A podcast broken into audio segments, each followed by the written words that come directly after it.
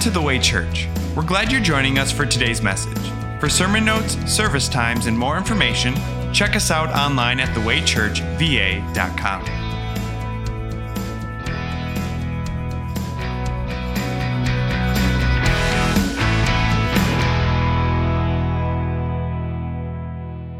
We continue with the reading of our gospel lessons and words of our Savior Jesus recorded for us in John chapter 2. We read On the third day, a wedding took place at Cana in Galilee. Jesus' mother was there, and Jesus and his disciples had also been invited to the wedding. When the wine was gone, Jesus' mother said to him, They have no more wine. Woman, why do you involve me? Jesus replied, My hour has not yet come. His mother said to the servants, Do whatever he tells you. Nearby stood six stone water jars, the kind used by the Jews for ceremonial washing, each holding from 20 to 30 gallons. Jesus said to the servants, Fill the jars with water. So they filled them to the brim. Then he told them, Now draw some out and take it to the master of the banquet. They did so, and the master of the banquet tasted the water that had been turned into wine. He did not realize where it had come from, though the servants who had drawn the water knew. Then he called the bridegroom aside and said, Everyone brings out the choice wine first, then the cheaper wine after the guests have had too much to drink. But you have saved the best till now. What Jesus did here in Cana of Galilee was the first of the signs through which he revealed his glory, and his disciples believed in him. The gospel of the Lord. Praise be to you, O Christ. You may be seated.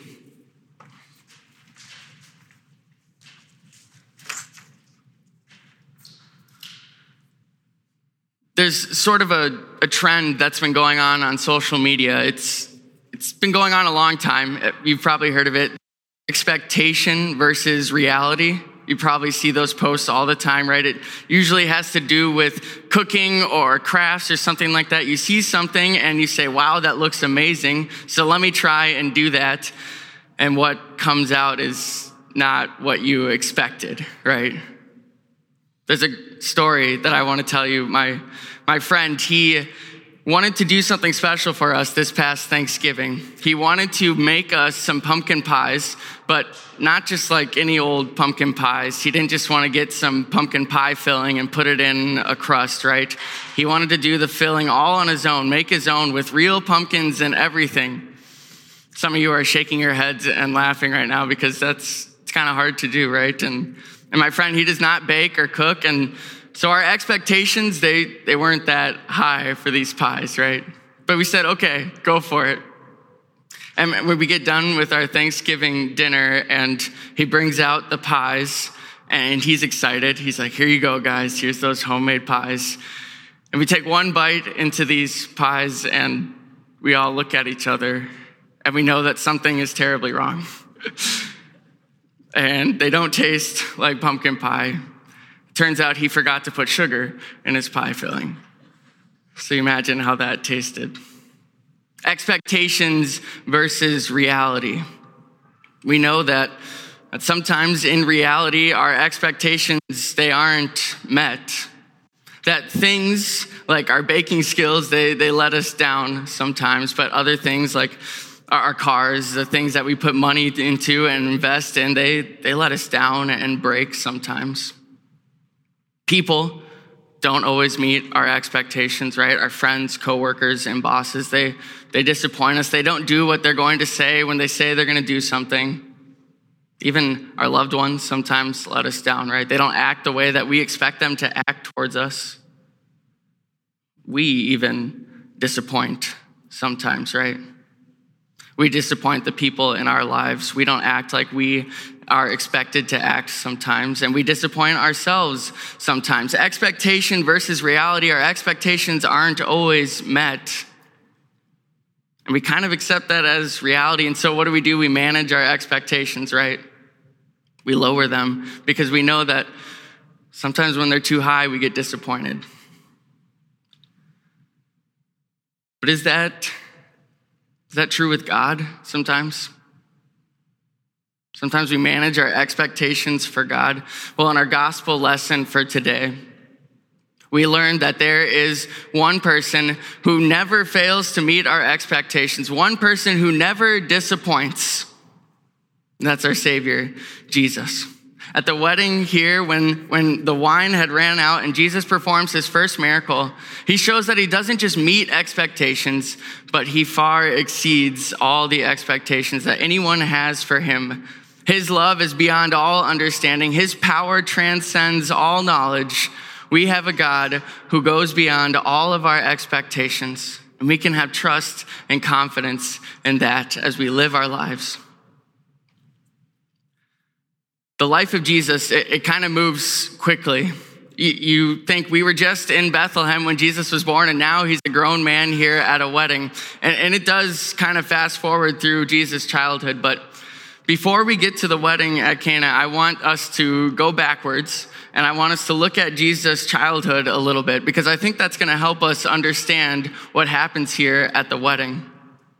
Jesus is born in Bethlehem, and we're told that he he grows up in stature and favor and knowledge in the eyes of his heavenly father. And he grows up just like any other Jewish boy, right?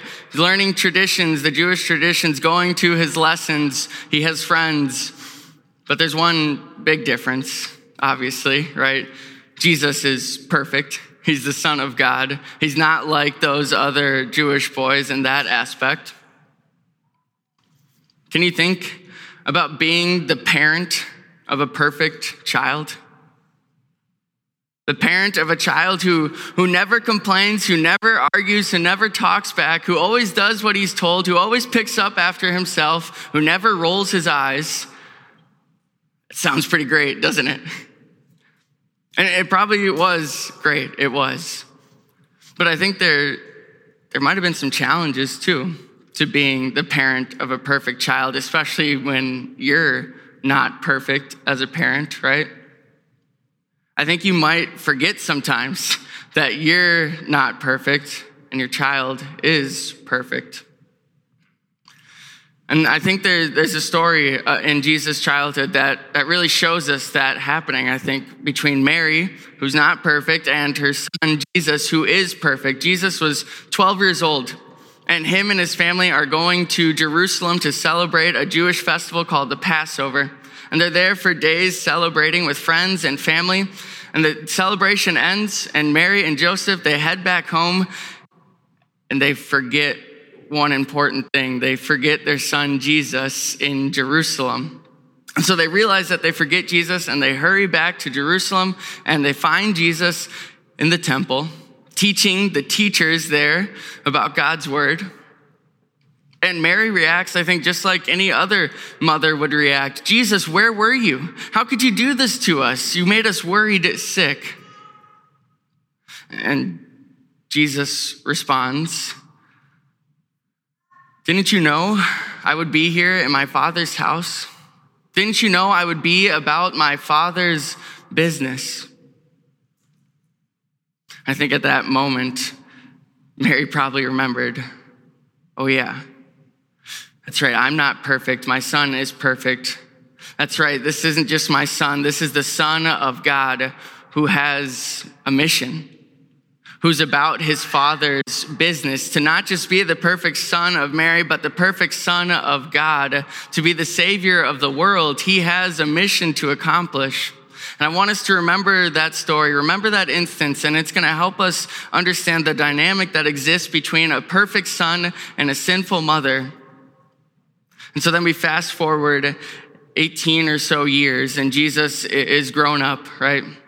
And, and he's beginning his public ministry. In a chapter before this, Jesus was baptized. He's beginning to tell the world who he is, that he is the savior of the world, the promised Messiah. And he's, he's gathering disciples to follow him. And then he comes to a wedding.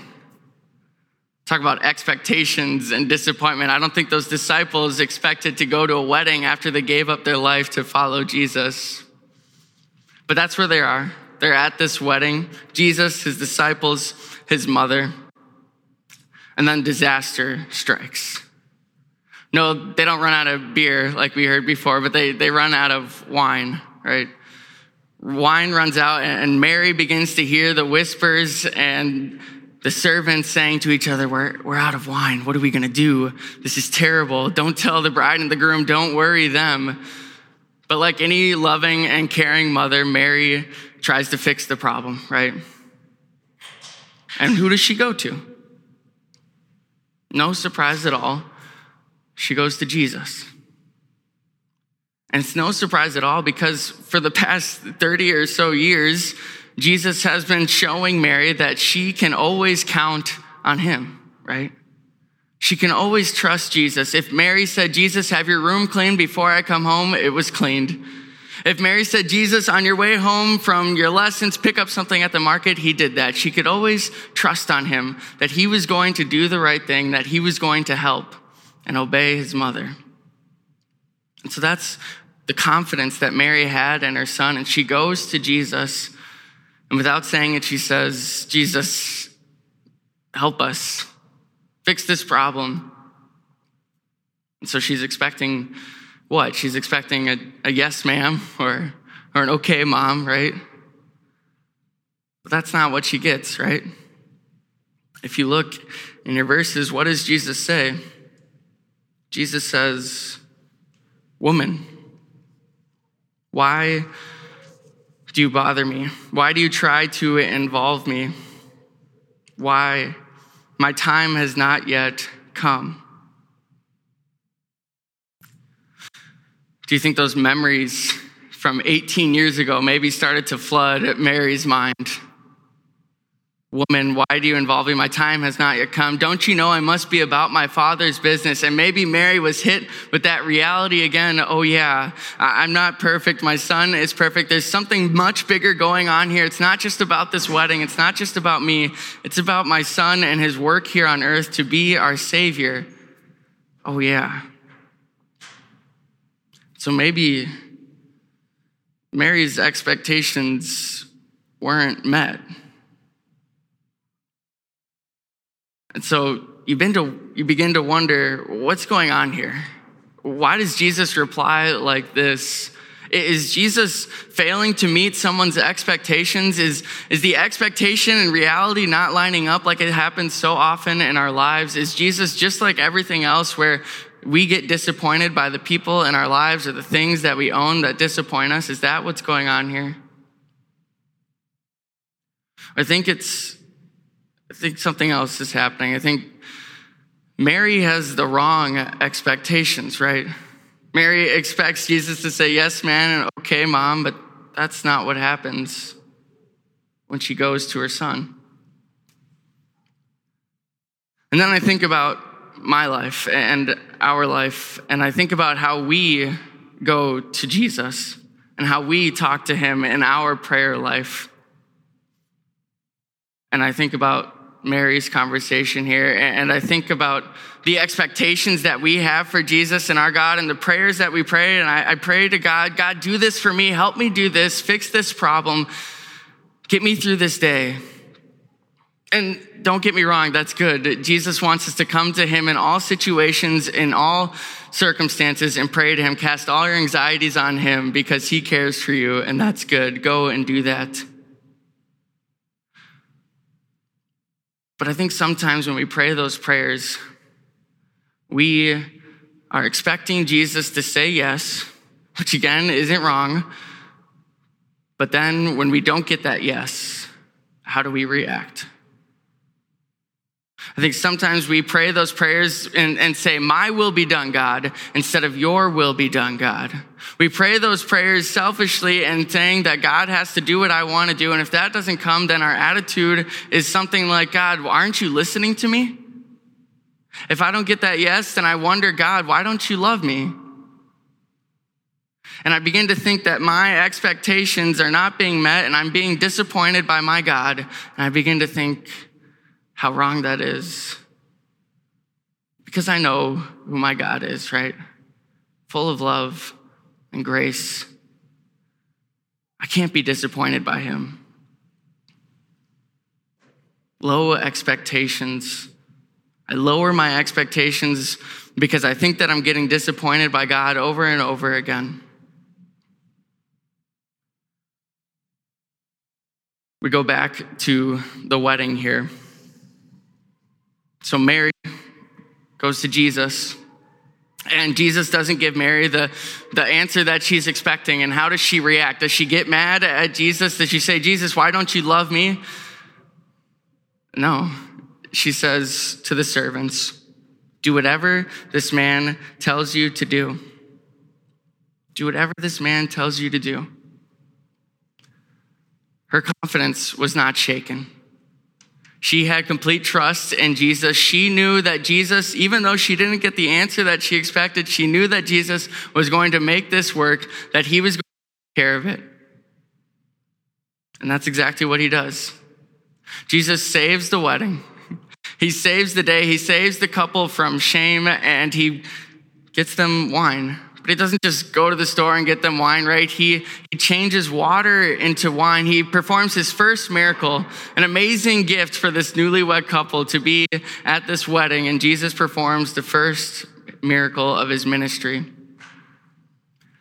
But he didn't just do that, right? It wasn't just about saving the wedding, right? No, Jesus met those expectations and he goes far beyond that. We're told in verse 11 why Jesus performed this miracle.